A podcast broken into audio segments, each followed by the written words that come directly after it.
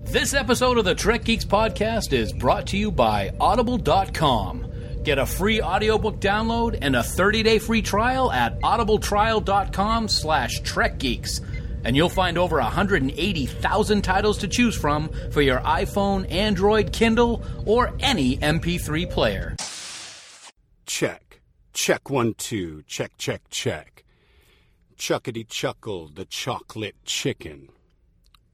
Hey, this Chuck Huber, Dr. Leonard McCoy from Star Trek Continues.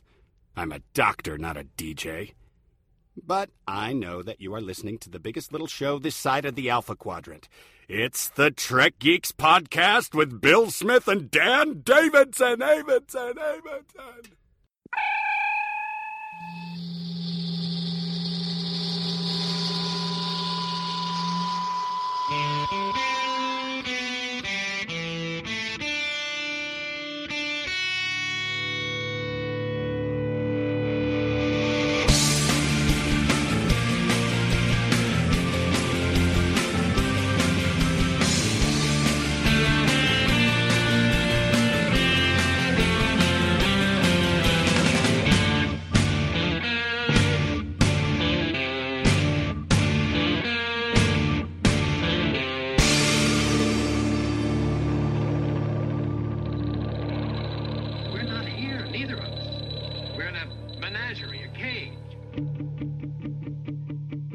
The biggest little show this side of the Alpha Quadrant. This is Trek Geeks, a Star Trek podcast. Welcome, friends, to episode 40. Wow, that sounds so cool to say. Um, I'm your co host, Bill Smith, and joining me as he does every episode, a man more likely to induce than a nap than a plate full of tryptophan at Thanksgiving. He's the snoozing and coma inducing Dan Davidson. Dan, how are you, buddy? Dan. Dan, wake up. Huh? What? Hi. Hey, I'm sorry. buddy. I'm sorry. Hi. What? You're on- you're Oh, on. Are we on? Yeah. Thanks for that uh, great introduction, as always. Those are the things I look forward to every time we sit down to do this, Bill. Really? No, I'm not kidding. Your expectations are very low. It's good to be here. Did you have a good Thanksgiving? I did. How about you? It was fantastic. It was relaxing. It was uh it was good. Well, I, uh, you know, let me step back. I had to work on Thanksgiving and and it didn't go as smoothly as I wanted, so I had several hours of uh not uh not fun. But then it was better. The weekend was good. Several hours of not fun. Yeah. Yeah. All right. It's never good when you have to work on Thanksgiving. No, that's true. My wife and I were in uh, are outside of Atlanta for Thanksgiving at my sister's house. We had a fantastic time. It was like 60 degrees on Thanksgiving Day. It was beautiful. Then we went to the tree lighting in uh, in my sister's town that night because they do it Thanksgiving night. They get the whole town on the common and they light up the Christmas tree and Santa comes along and it's just a great way to kick off the holiday season. It's pretty awesome. I know that they have a tree light or a, a holiday stroll in my hometown of Nashua.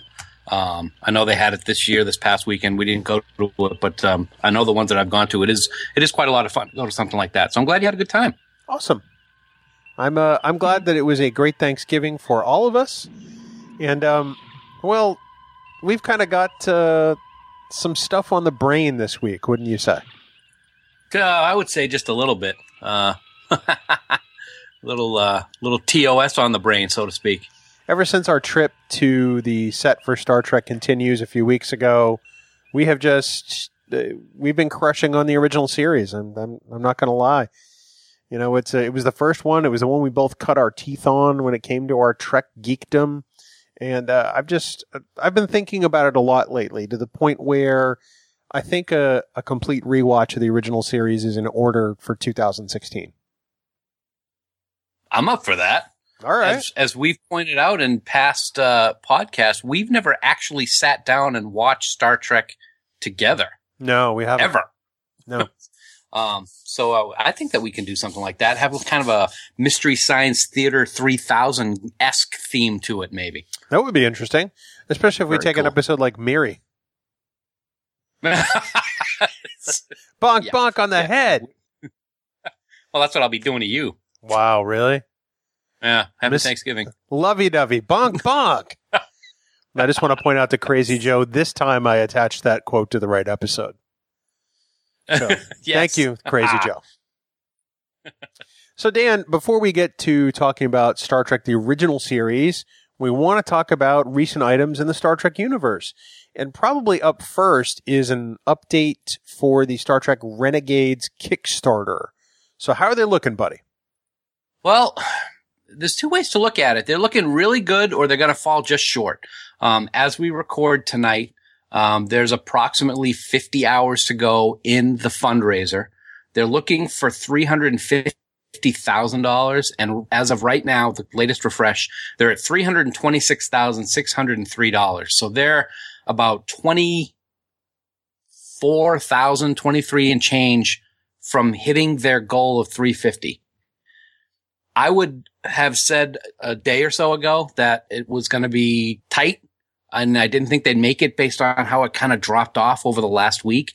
But with only with only uh, 24,000 left and 50 hours to go, we usually see a, it's sort of like the Jerry Lewis telethon. They start coming in like crazy at the end. So I'm optimistic that they're going to make that 350. What do you think? I think they are. They've they've had a lot of people tweeting on their behalf on social media, trying to raise awareness and and and money. Obviously, I think that I think they will hit it. I don't think they're gonna you know clear it by a mile.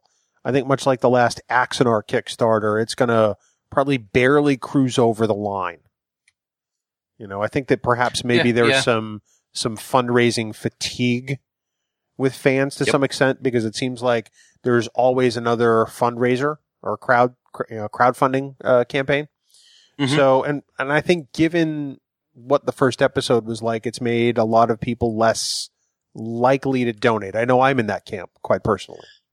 I I would have to agree, but at the same time, I'm also in the camp that with the changes that they've made since the first episode, with the writing staff, and and even though we're not as up on all of the big names as some other people, having those people in, I'm cautiously optimistic that they will be able to right the ship. Um, and if they're able to get this final twenty-four thousand dollars, we'll be able to see if that's the case. I'll tell you what, this is a do or die episode for them. Um, Yeah. if this one doesn't make it, it, it I don't think there's going to be any chance that it's going to be that it's going to be able to continue. If this one Or I should say that. Go ahead, man. if this one is greatly improved, I'm more than likely to donate in the future. But Mhm. they have to show me that they get Star Trek first. Right now, I don't think they True. do that. And what I was going to say is it's actually two episodes. This fundraiser is for episodes two and three. So it's, it's these two, these two episodes are the other make or break for, for Renegades, in my opinion. And, and as, as negative as we were on our review when we did it a few, uh, weeks ago or a couple months ago, I'm really, really hoping that they can do it right this time because I'd like to see it succeed. Well, if it's going to be the final performances of Walter Koenig as Pavel Chekov, I, I'm going to hope they do it right. Um, or Right. else it's going to be a fairly, you know, meaningless end for that character's story, quite honestly. What would you rather see, Bill? Let me ask you a little question here. Would you rather see a ride off in the sunset like Gandalf in Lord of the Rings, or some like meaningless death like Kirk uh, in Generations, or a death that actually saves the quadrant or something like that? I almost feel like a death that saves the quadrant is a little too overdone.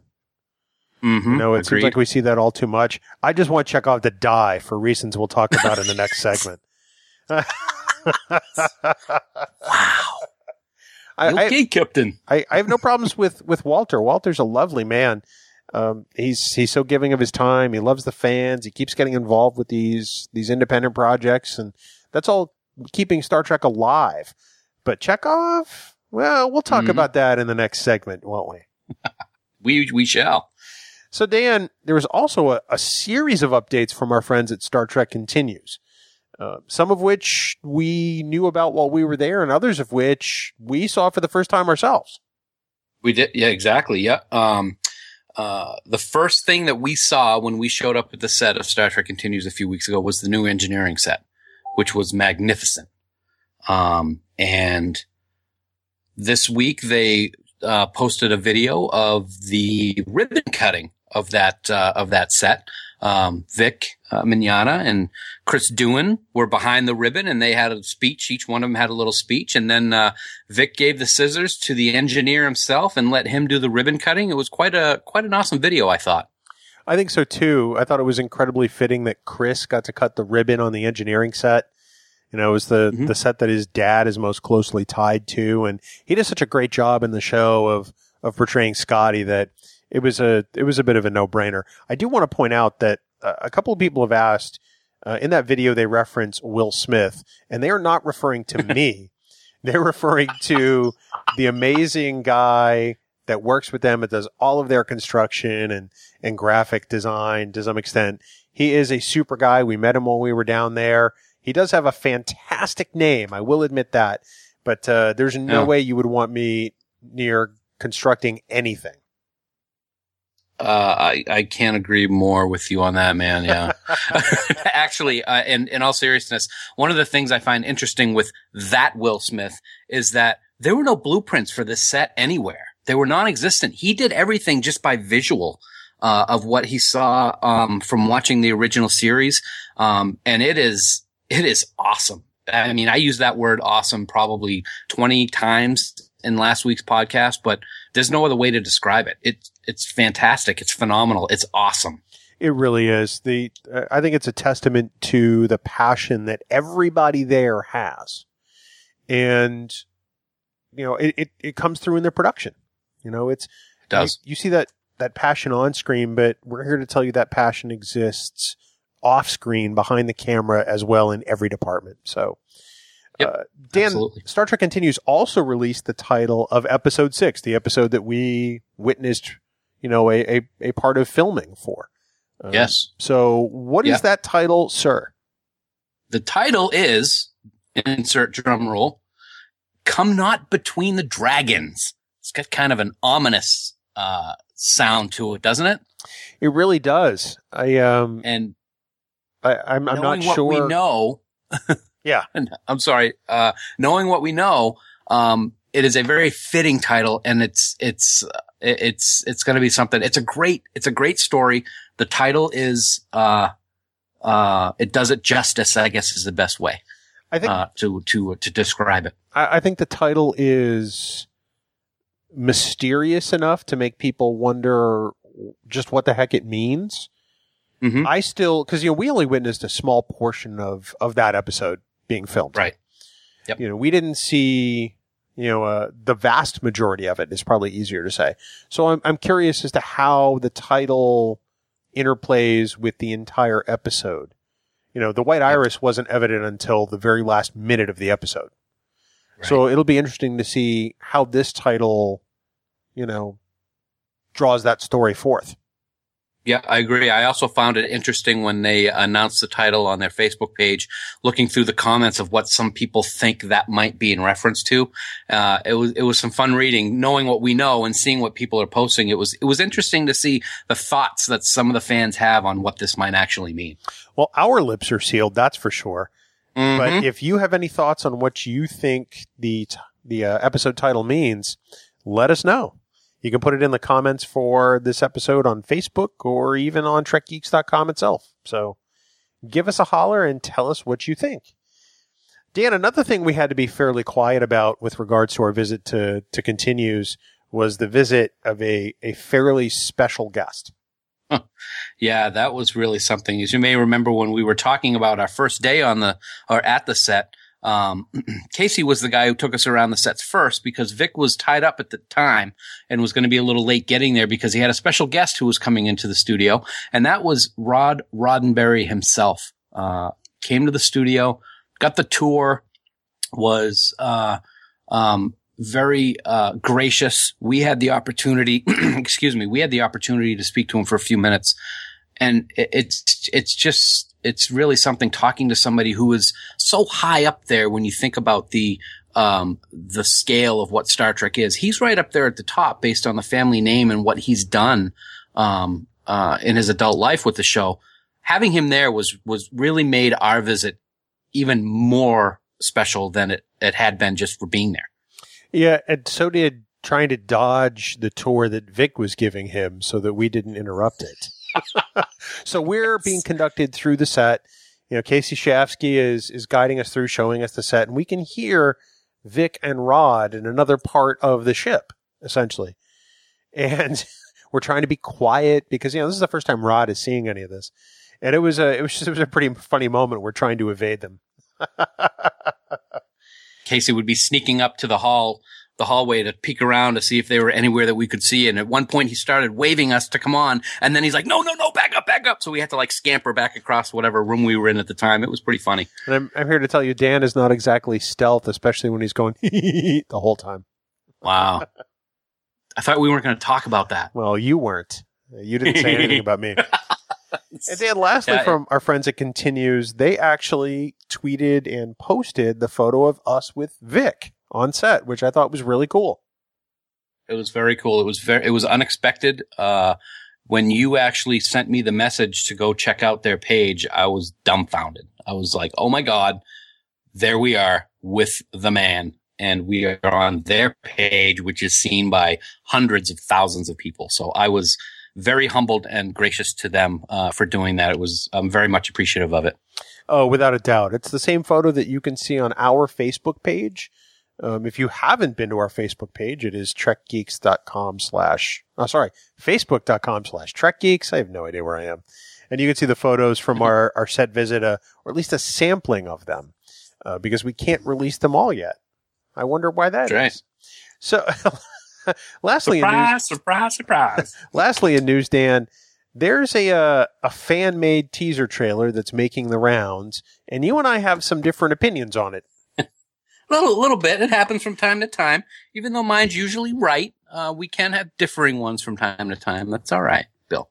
I think we Um, can yeah, both agree on this how wrong you are. I think we can both agree on this how wrong you are.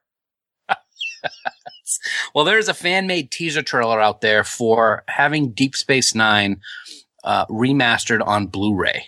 Um, it's just a quick two minute trailer somebody put together of, of, of some of the screens and ops and, and orbits around different planets. There's really nothing in it that, that, uh, references any particular character or episode to my recollection.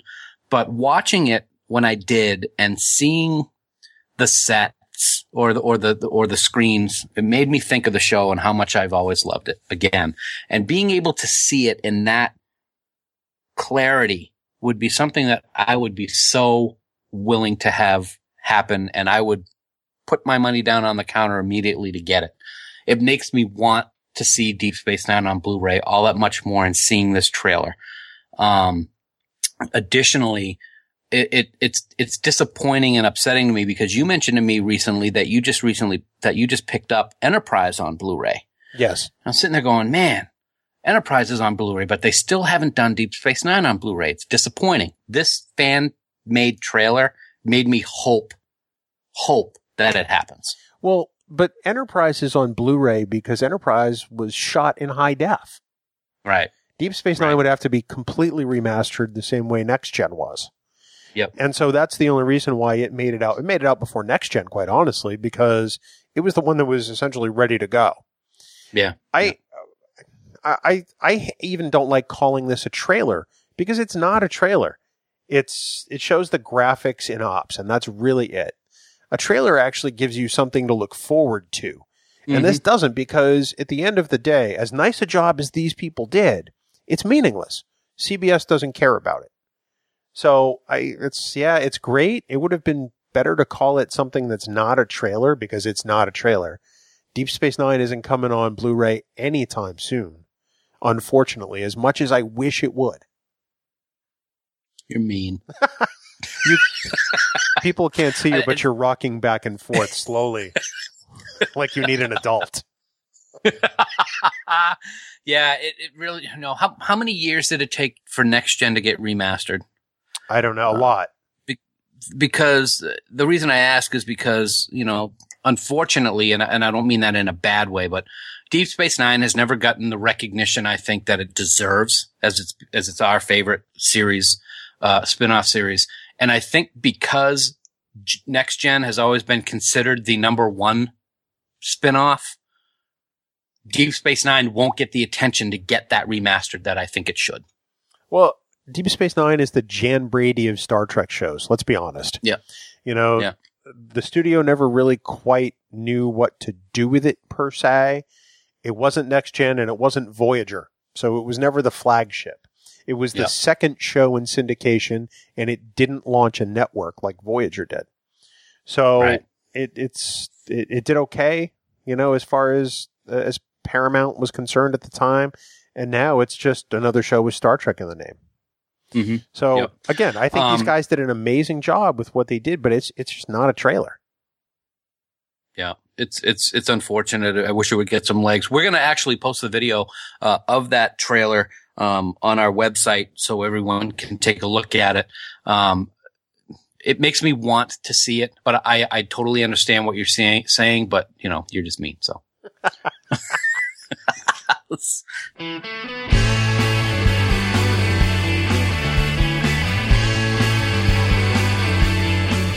Speaking of being mean, Yeah, let's be mean to some what characters. do we got?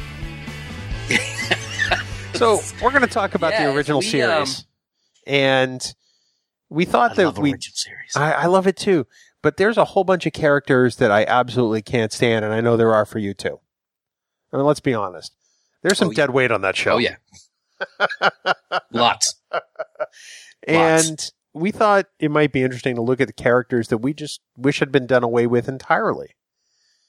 Um, as we talk about the original series, so we've each come up with a list of five, and uh, we probably will will trade Mhm. off. Dan, I'll let you go first. With you can go in whatever order you want to, but. Okay. Which right. character do you not like or, or hate or want to see beamed into deep space in a wide pattern dispersal? Wow, I like the way that you think, man. Actually, I'm going to go um, kind of off the track for my first one because it's original series, but it's not original series TV show. Um, I never could stand the idea of Sybok from Star Trek Five. Um, I thought it was a poor character. Um, I didn't think that. I I think that because of the way that Star Trek Five is is recognized as one of the poorer of the motion pictures, that certainly didn't help either. I just didn't like the idea of, oh my God, all of a sudden he's got a half, Spock's got a half brother and he has emotion and he's going to want to get to the center of the galaxy to talk to God. I just never liked it at all. Hated it. Yeah, I'm right there with you. Um, share your pain with me and gain strength from the sharing. That's what we're doing this segment. I, I have Couldn't to help say, but feel your pain. I couldn't help but get a haircut before the time I got to Sha Ka Ree. You ever notice that? Sybok's hair goes from a mullet to a rather short crop. It's like he had time to stop Yeah. by the barber shop on the Enterprise A. Maybe Mr. Mott was there. Well, we have no idea how long Bolians live for, so that is entirely possible. It is possible. So the first character I would love uh, that I love to hate has to be Ambassador Robert Fox from A Taste of Armageddon. He's the he's the ambassador that you know beams down to the planet thinking, ah, I got this, and they take him captive. You know, and the whole crew of the Enterprise is supposed to report to the chambers to be disintegrated. It, I hate this guy for a number of reasons. One, he's an ambassador, yet he's the biggest jerk on the bridge during all of his scenes. He couldn't negotiate, you know, anything. What makes me think we can deal with aliens if he can't deal with Spock? Oh, that's true. Or I- Scotty, I, I mean. think part of the reason, I think part of the reason was because of that weird collar on his uniform he had, put his fishbowl over. Well, and he's got these gigantic bags under his eyes. I thought at first it was a makeup. I thought at first it was a makeup Just gonna say prosthetic. He needed to sleep.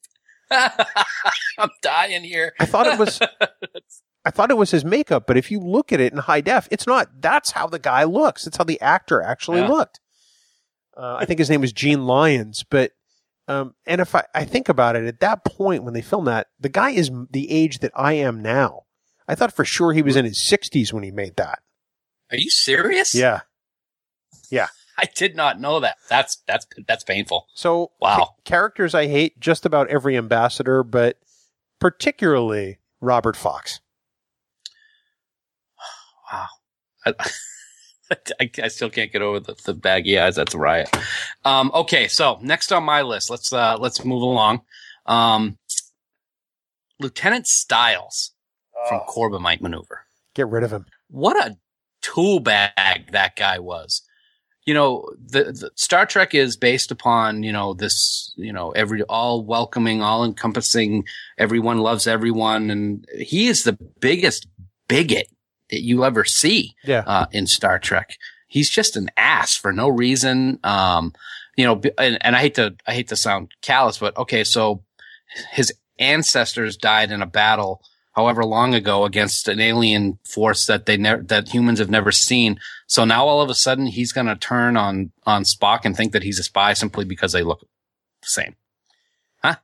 here's here's one of the things I never understood about that character. So in the future, poverty gone, disease gone, money gone, bigotry.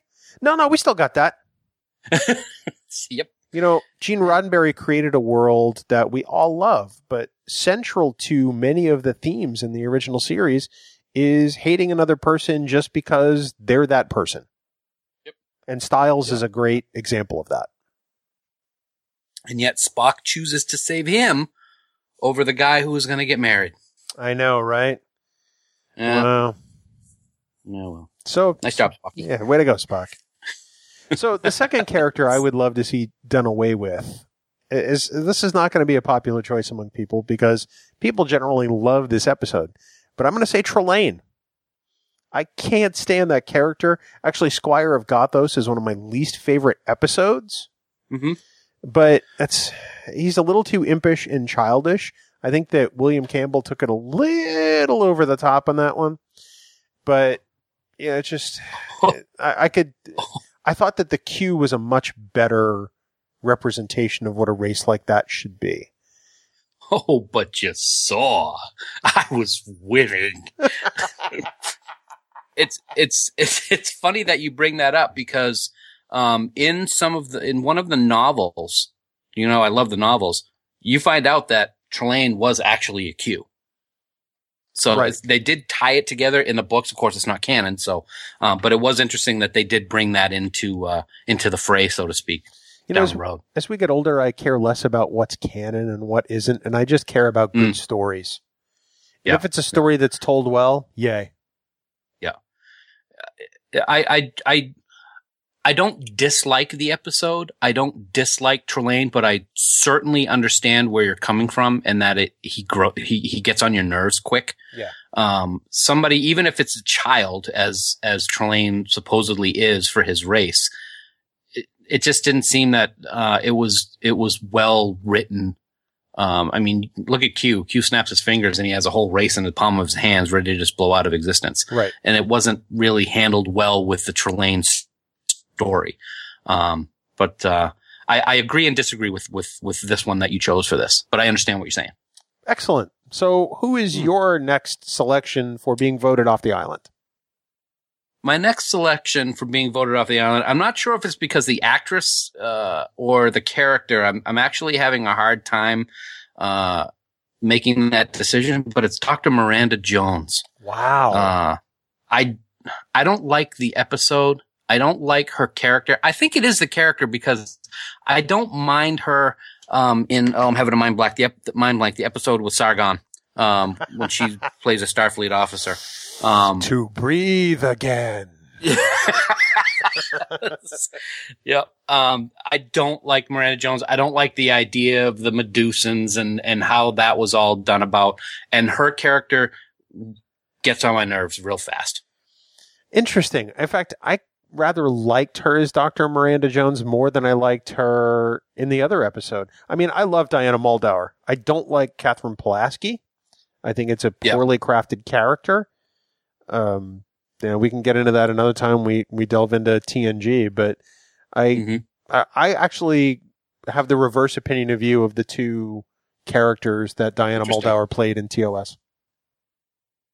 That's cool. I actually like that. Ah, me too. pretty neat. Hey, look, we don't agree. Uh, um, I, yeah, gee, that's all right. Um, I think that the way that she portrayed Dr. Jones, Dr. Jones, um, might be part of it. I, I, I don't know. Just something about that character. Whenever that, epi- that's not an episode that I will stop when I'm flipping through the channels and watch if it's on because I don't like her. Okay, fair enough. Yeah. Mhm. The uh, the next character I would love to see meet an untimely demise in the Star Trek world would have to be Lieutenant Kyle. Really? I don't like Kyle. I I have no problems with John Winston. He's a wonderful actor, but I just I don't think Kyle adds any value. I get that they needed a guy. You know, and if he first shows up, he's a crewman, and then he's a transporter chief, and then I think he even shows up at the helm at some point or nav. But I just eh eh. He gets the agonizer pretty well in uh, in Mirror Mirror. Yeah, but Chekov gets the agonizer so much better. you can tell I'm let, saving. Let me ask. I'm saving my number one pick for last. I think, I think so. Let me ask you this about him. In some episodes, is it just me or does Kirk call him Cal? You know, it's funny you mention it's it's either Cow or Carl or even he gets his own name wrong at times. I think they've talked about this on Mission Log before. You get to the animated series and it's it's Jimmy Doohan doing his voice and he looks different Ah. in the animation. It's just it's it- they could have just called him, you know, they could have picked a different red shirt every week, Yeoman Johnson, whatever. But yeah, Kyle, I would uh, definitely blow him out an airlock. Of course, he's Commander Kyle in Star Trek II: The Wrath of Khan with that white goatee going. which I think only happened because of Walter Koenig, quite honestly, because they're friends. Oh, okay. I was not aware of that. That's the uh, story I heard. I just thought they were just bringing back somebody for a quick cameo. Still good though. I mean, um, he. I know that he got one of those eels probably inserted into his ear, and I'm okay with that. Okay, moving right along. Next for you. Speaking of ears, speaking of ears, good segue that you probably didn't even realize you were doing at the time, but I didn't. I didn't. um, I would phaser this guy. Uh, no, I would set a phaser on overload and stuff it down his pants and just watch what happens because I cannot stand Dr. Sevrin. Wow. Don't Herbert. like Herbert. Him at all. Herbert. Herbert. Yeah. Um, I don't like the episode. I don't, I, there are some characters in that episode that I like. His is not one of them. And I think part of it is because when I was a kid, and I don't mean this to sound the wrong way, but his ears scared me. They were gross. They really were. They look like mushrooms.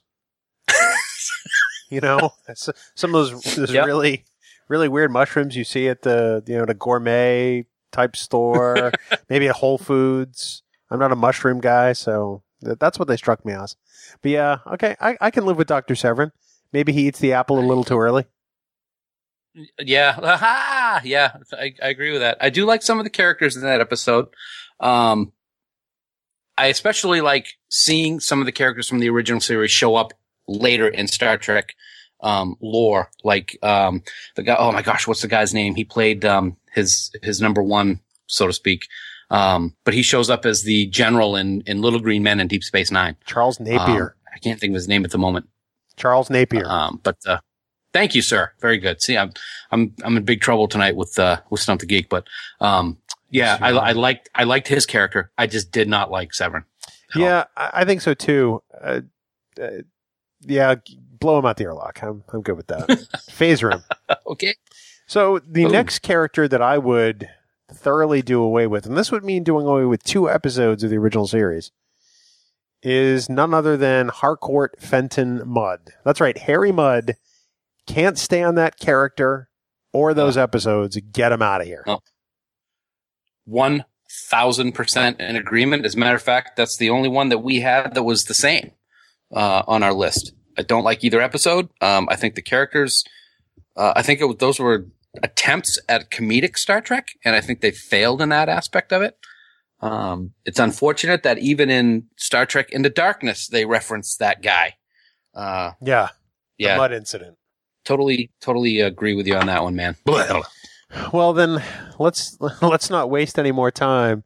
The last character I want to see meet an untimely demise, and I hope this happens in Renegades. Oh God, I hope it happens. Is Ensign Pavel Chekov. Now I know that this is not going to set well with some people. Again, this is not a statement on Walter Koenig. Mm-mm. However, I can't stand the fake Russian accent, which is not a Russian accent.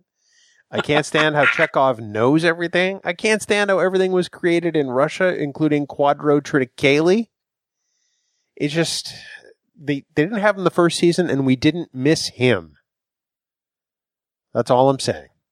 All right. Well, so if if you so he so you say that he knows everything. I think that's funny because if you put on a Russian accent, then that would be you. Oh, Wow.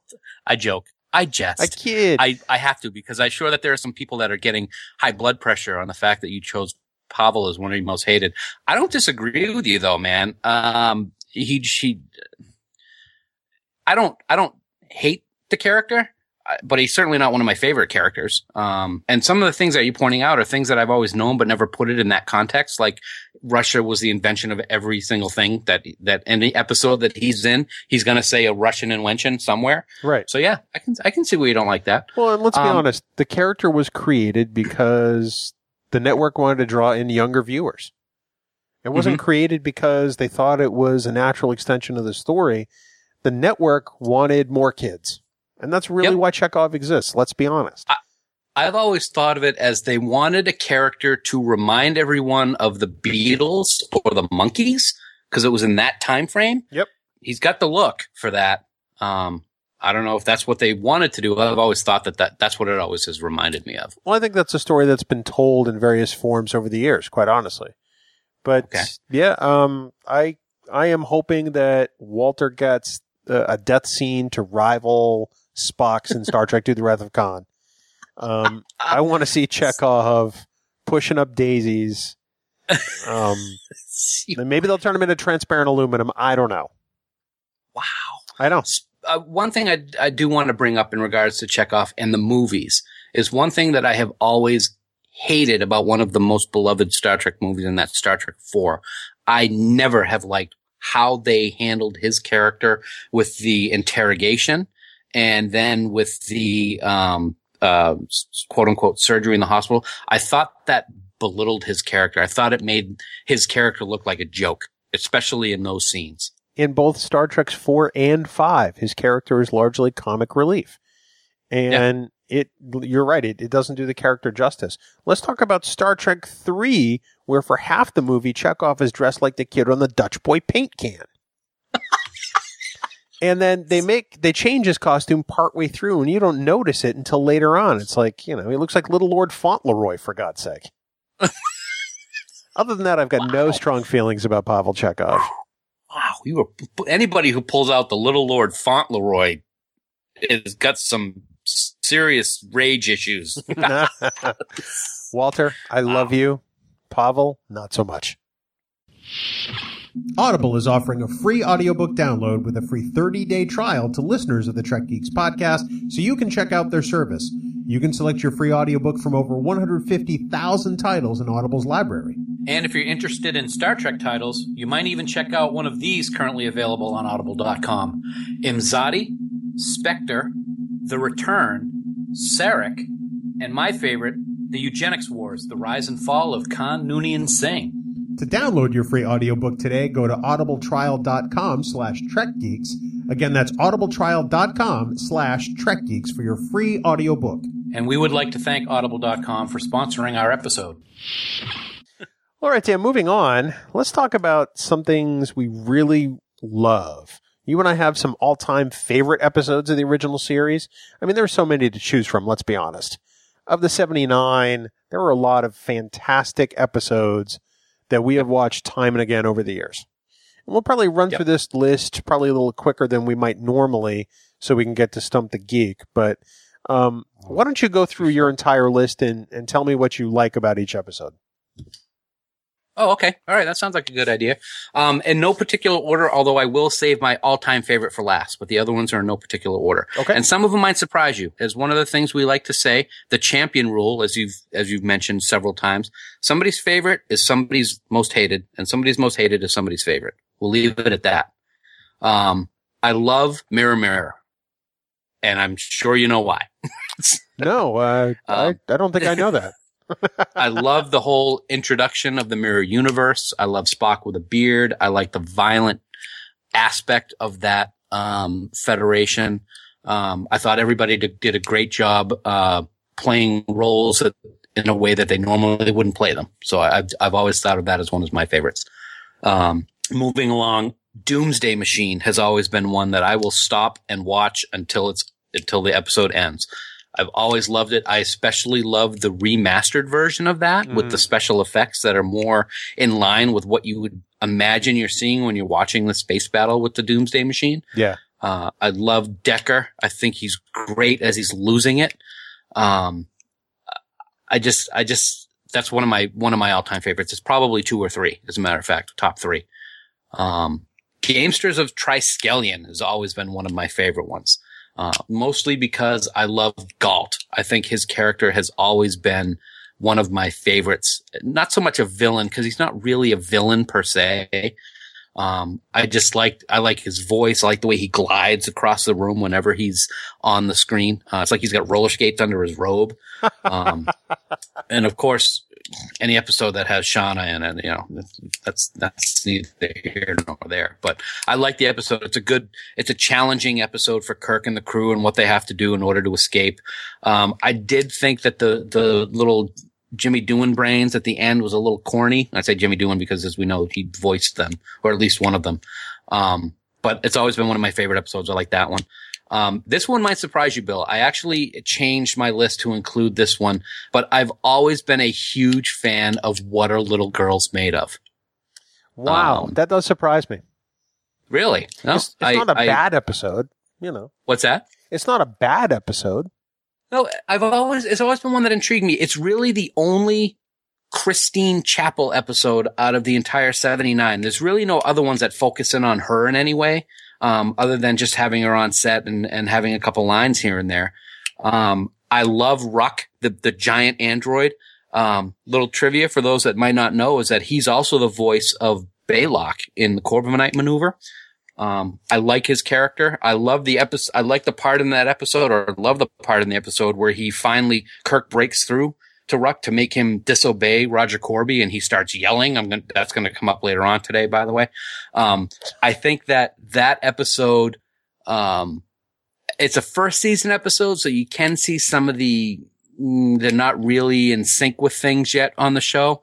Uh, but that's always been one of my favorites. I, I, I do like that one a lot. Um, and finally, for me, my favorite, most beloved Star Trek, the original series episode is Corbomite Maneuver.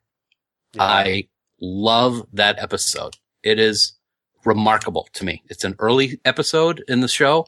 Um, there's still a little, you know, Spock has, grins a little bit. So his whole, the whole character of Spock isn't fleshed out completely, but I just love it. I, I like Bailey. I like how he has to, he has his struggle. McCoy and Kirk go right at it with each other on, on their disagreement with how to handle Bailey. Um, I thought I th- I, that's my favorite one. I think that's my that is my favorite episode. That's that's a great list, and I have to say, going back to what are little girls made of, I don't think of Ted Cassidy as Ruk. I think of Sherry Jackson. How could you not? she does a great job in that episode. It- wow, did we just have another Vic Michelle moment? we Oh my God, totally did.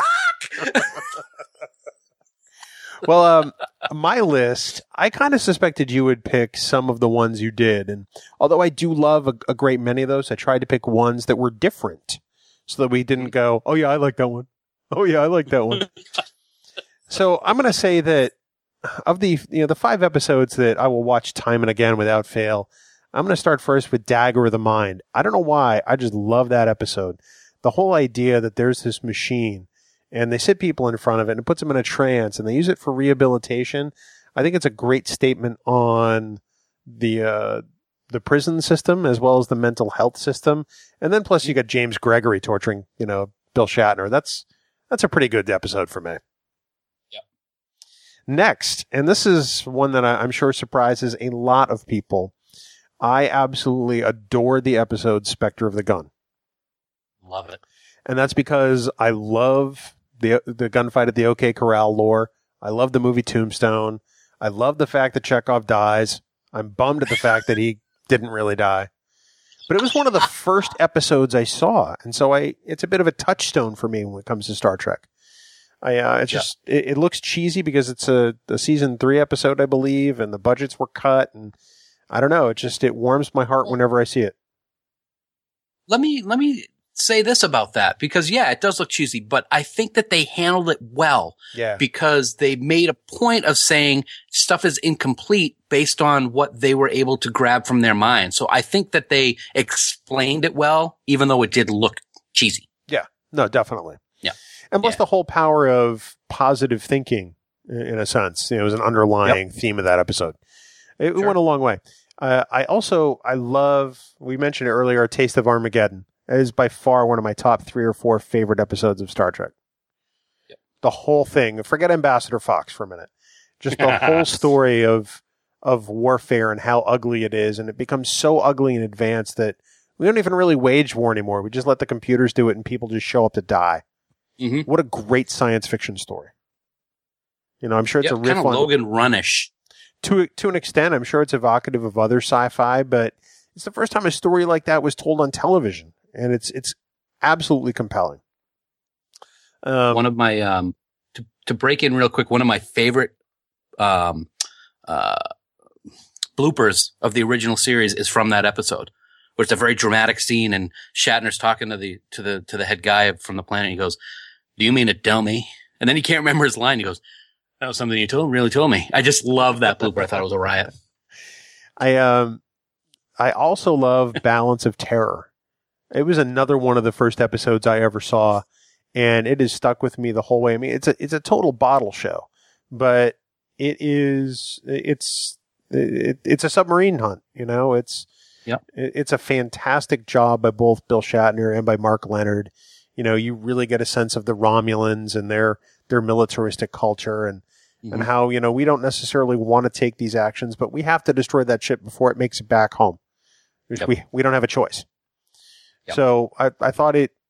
Uh, I think it's incredibly compelling, and it's an episode that I absolutely adore. And then the last one, it's not my all-time favorite number one.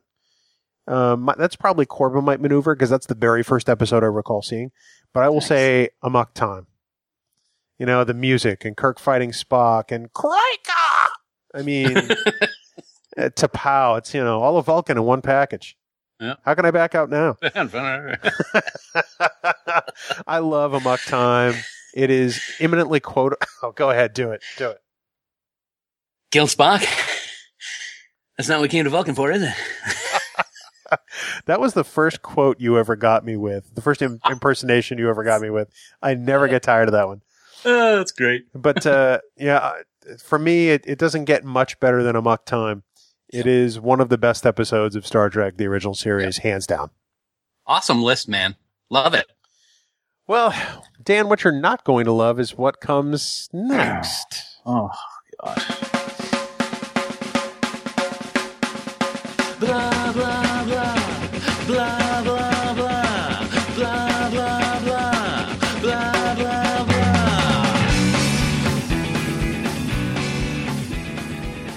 So, as you recall, it's time for Stump the Geek. That's right, five questions and one bonus. This time we've done something a little different. The rules are still the same. Dan can't use any reference materials. He's not allowed to look anything up. He's got to rely on the information stored in his brain to answer all of these questions. So already, as we can, as you can no doubt see, he's at a disadvantage. this time, all of the questions are centered around the characters of the original Star Trek. And I will tell you now that could mean the original series, Star Trek 2009, or Star Trek Into Darkness. The animated series is not part of this challenge. thank you You're welcome. I did think about doing an all animated series, Stump the Geek, in which you would not get a question right, but probably not yeah, probably not. so five questions and the double or nothing bonus. Dan, we will start with question one. For one, a good place to start. Oh, thank you. For 1,701 points. I wonder what that Mhm. number is. I have no idea. In A Taste of Armageddon, since we've talked about that episode today, what was the code that Ambassador Fox had the Enterprise ignore in order to approach Eminiar VII? Oh my good lord. This is going to be one of those episodes today, I think, huh? You remember after Geek the Stump, I told you that the next Stump the Geek was going to be brutal, more brutal than ever before. I, I can I can picture his voice, of course, but oh boy, um, Yeah, that's not going to be one that I'm going to be able to get off the top of my head. Uh, I'm, I'm not. I'm not going to keep people waiting. Um, I'm going to uh, pass. Unfortunately, Ah, that's a shame. It is code 710, which is a Oh. communications code instructing ships to, under no circumstances, approach the planet sending it. okay. Code 710. 710. Thank you. You're going to notice a theme throughout all of these questions today. They're all episodes or characters we've already talked about in this episode. Oh, and with that. question two, for three million seven hundred thousand and one point, Uh. in which episode is Lieutenant Kyle re- first referred to by name? So, in the first episode in which we see John Winston as Kyle, you never hear his name. Which episode is he addressed by name? Well, let's see. It's not going to be Mirror Mirror because that was season two. Uh, it was in all three seasons. I do know that. Um, let's see.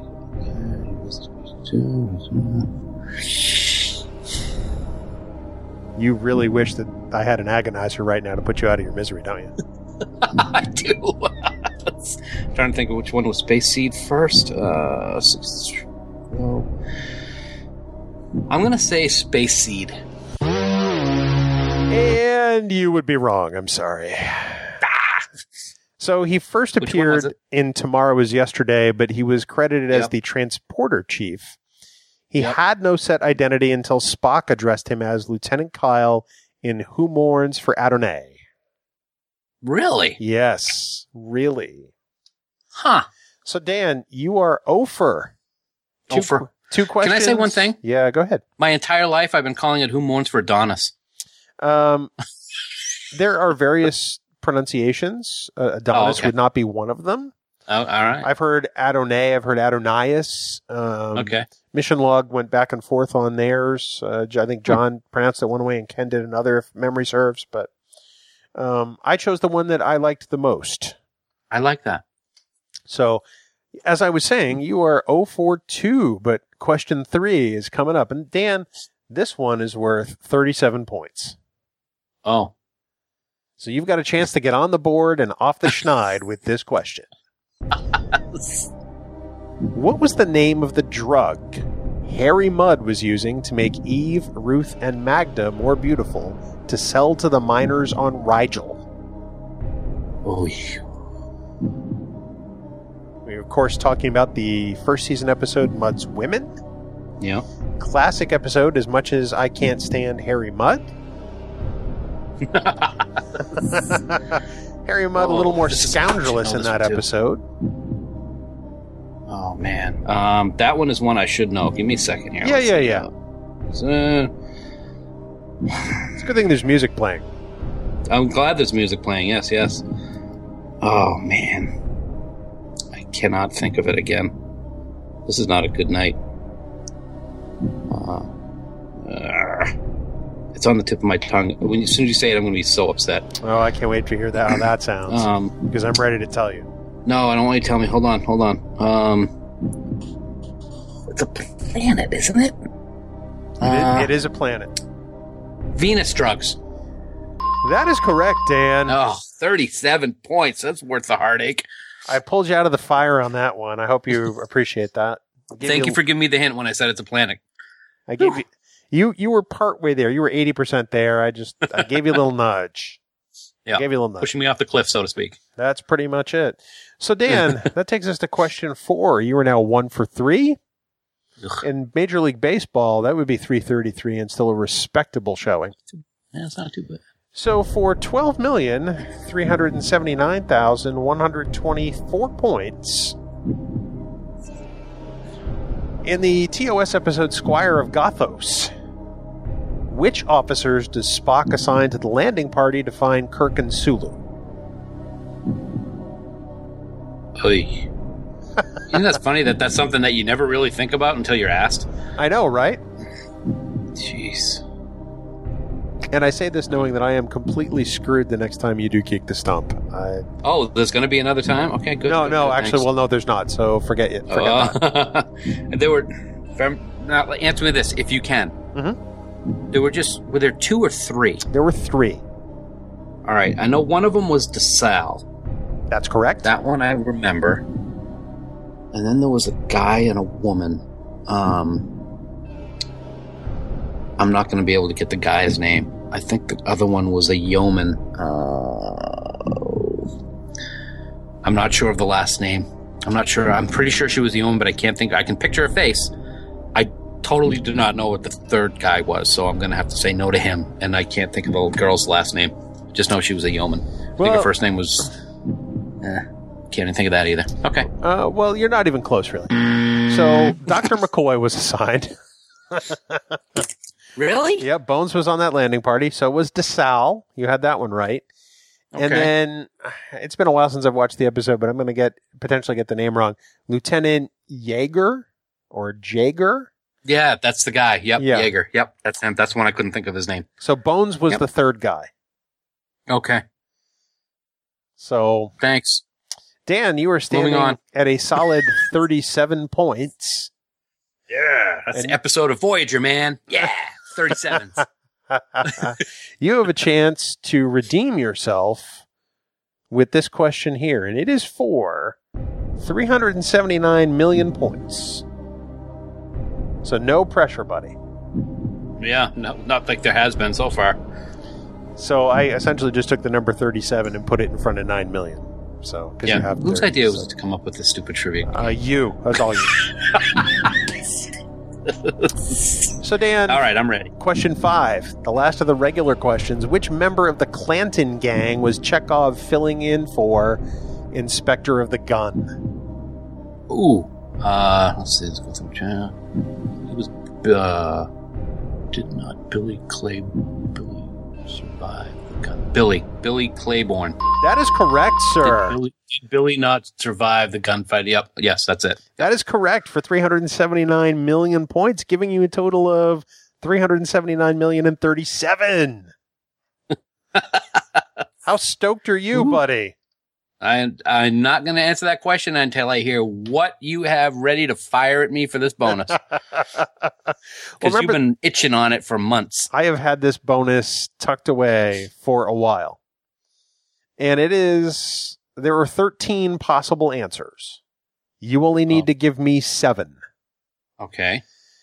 So, this will be double or nothing, and I'm not doing the math right now because it's a lot. And I'm not good at math. so I mentioned that I could pull questions from the original series, Star Trek 2009, or in this case, Star Trek Into Darkness. Ooh, an into darkness question. That is correct. People can say what they want Okay. to about the movie. It happened, and this question deals with part of that movie. Okay. In that film, we see a series of historical ships in Admiral Marcus's office as he talks with Kirk and Spock about sending the Enterprise to the Ketha province to fetch Khan, or in this case, John Harrison.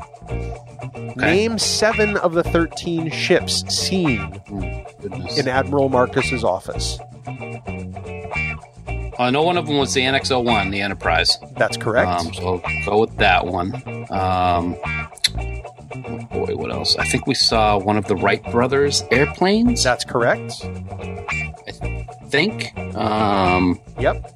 I believe there was a oh boy was um one of the first um landing uh United States landing capsules uh oh god I don't know if Gemini is the right word I'll say Gemini but one of the first rockets the, that the United States launched That is correct. um is, is it Gemini Yep, it's Gemini. It's Gemini space capsule. okay okay um I know that um Cochrane's ship was there so that was the Phoenix That's correct. and uh, um oh boy i think wasn't spot uh kirk's father's ship was there too that's the um the kelvin i think that was the was one of them as well That's correct. um how many is that That is five. You need two more. oh boy um what was the the name of um it's also in the the opening scene for enterprise chuck yeager's ship was the um I, oh, was it the X18? The X15. I'm going to say the X15, which is Chuck Yeager's ship. That is correct for number six. Oh, my dad will be proud of me on that one. Well, one more to oh, go. God, what was-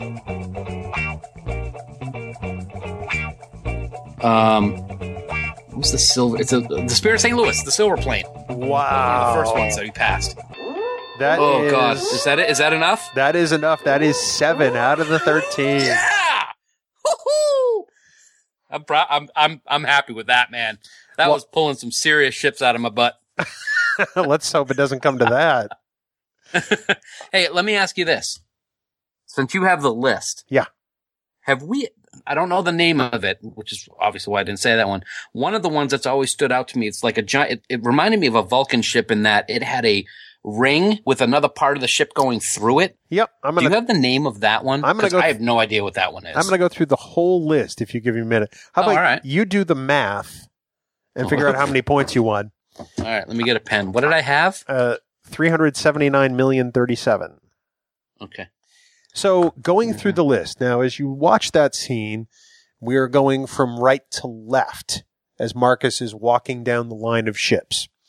Okay. And we see in order the Wright Brothers Flyer, the Spirit of St. Louis, the V 2 rocket, the North American X 15, Chuck Yeager ship, the Yep. Vostok, the heck is that? it's a Russian uh, uh,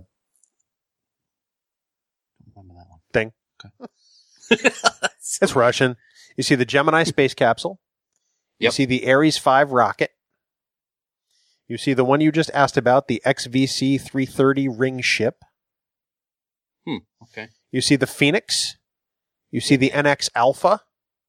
You see the USS Enterprise NX01. You see USS Kelvin NCC 0514.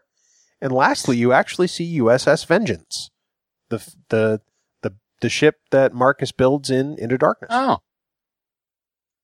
What, was the NX Alpha ever seen in anything? In the, I is it believe it's that? seen in the opening credits for Star Trek Enterprise. Oh, okay. Oh, maybe I've always confused that as just being the Phoenix. Interesting. Okay. I check that out. got all these from memory alpha in order, so I relied on that for my source material. So, according to my calculations, calculations, I now have seventy-five million eight hundred thousand and seventy-four points. You were bad at math because you started off with 379 million. I thought you said thirty-seven million. I'm sorry, No, no. I typed it wrong. So let's just say you got a lot of points and wrap this puppy up. How's that sound? I think that's great. And I'm very happy that I was able to get that one because I know that you've been dying to use that question. I'm only bummed that you actually got it right. that's why I'm so happy, man. So, Well- Dan, if people want to suggest other Stump the Geek or Geek the Stump questions, how might they get in touch with us? Well, um, there's a whole bunch of different ways uh, on Twitter, Facebook, and Skype. Our handle is Trek Geeks. Uh, you can also send us an email at trekgeeks at starfleet.com, or you can also uh, leave a voice message for us by calling uh, 508 784 1701. If you want to send Bill an individual tweet, his handle is at Trek Geek Bill. If you want to do the same for me, my handle is at DCDDS9. Also, you can join our Facebook group called Camp Khitomer and leave us any comments or suggestions there. Uh, Facebook.com slash groups slash Camp Khitomer is the address. Uh, we will let you write in, uh, bring your friends along, and we'll have some Camp Khitomer fun there on Facebook. Um, just always please remember that any comments or messages you leave us uh, may be used in a future episode, Bill. That's correct, Dan. Thank you so much. As usual, we want to thank our friends in the band Five Year Mission. They are five amazing guys who do music that we absolutely love. You hear it all throughout the Trek Geeks podcast, and they are so kind and gracious to let us use it every single episode. We know they just finished off a uh, a great weekend at Starbase Indy recently, Mhm. and uh, once again, we just we can't thank them enough. So we hope you'll go out to fiveyearmission.net, download all their music, and uh, and listen to it because it really is fantastic. We want them to be the house band at STLV in 2016. So please let CBS and Creation know that you want that to happen too because Believe me, you're going to love it. Yes, you will. So, Dan, that puts a wrap on episode 40 of Trek Geeks, a Star Trek podcast. We'll be back next week with episode 41. And until then, we hope everybody lives long and prospers. Yes. Yes, it had been so long I had forgotten. The old ones. The ones who started brewing. That was the equation. Dark roast. Decaf cancels out coconut. You have issues. I said I like rock. What can I say?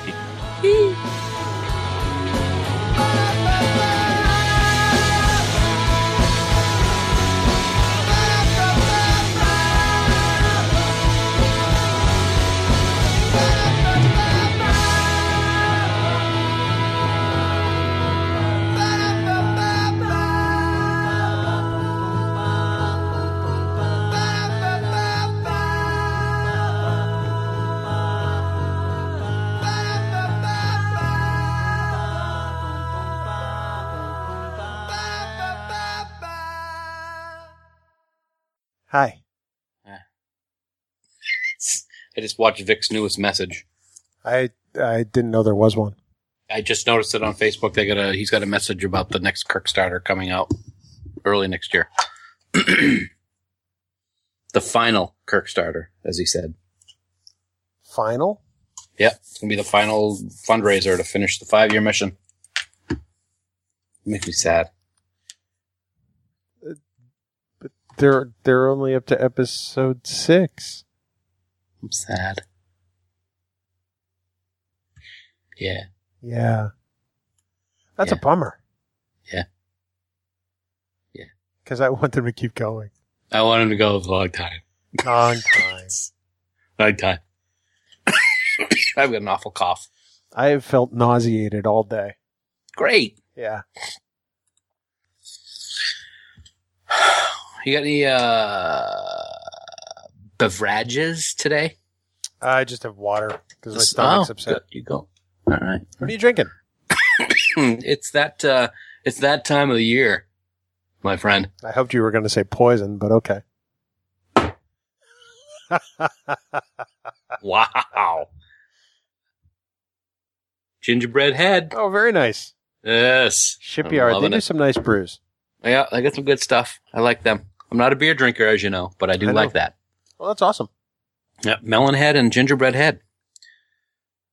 Of course, You I'm um, not even going to go anywhere with what I could say about you in regards to those titles. that's true. Thank you. Just made me throw up my mouth a little. A little bit. What was it? Is that coming out of the side of your mouth? Oh, no. Wow, really? Yeah. Mhm. All right. So, uh, yeah, we had some Aaron Neville-ishness going on this past weekend with the karaoke machine. It was pretty fun. That's pretty funny. that that and that and Frank Sinatra. It was, ooh, it was fun. I had my nephew crying. It was pretty cool. we did. Uh, I did my way, and then we wanted to get my uh, cousins from New York in, so we FaceTimed them, and Chris and I did New York by Frank Sinatra. We had a pretty good time. That's awesome. Yeah, we had fun. It's a cool little machine. I like it. We hooked it up to the TV so everybody could see the lyrics, and then we had the uh, mic speakers coming out of the side speakers. It, it sounded pretty awesome. It was fun stuff. Nice.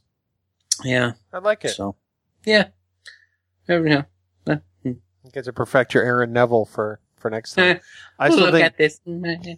I still think you need to do the entire Star Trek Enterprise theme song as Aaron Neville. I will be trying that. Oh, look at that nice little fan made teaser trailer. I did a preview of it. and It looks good.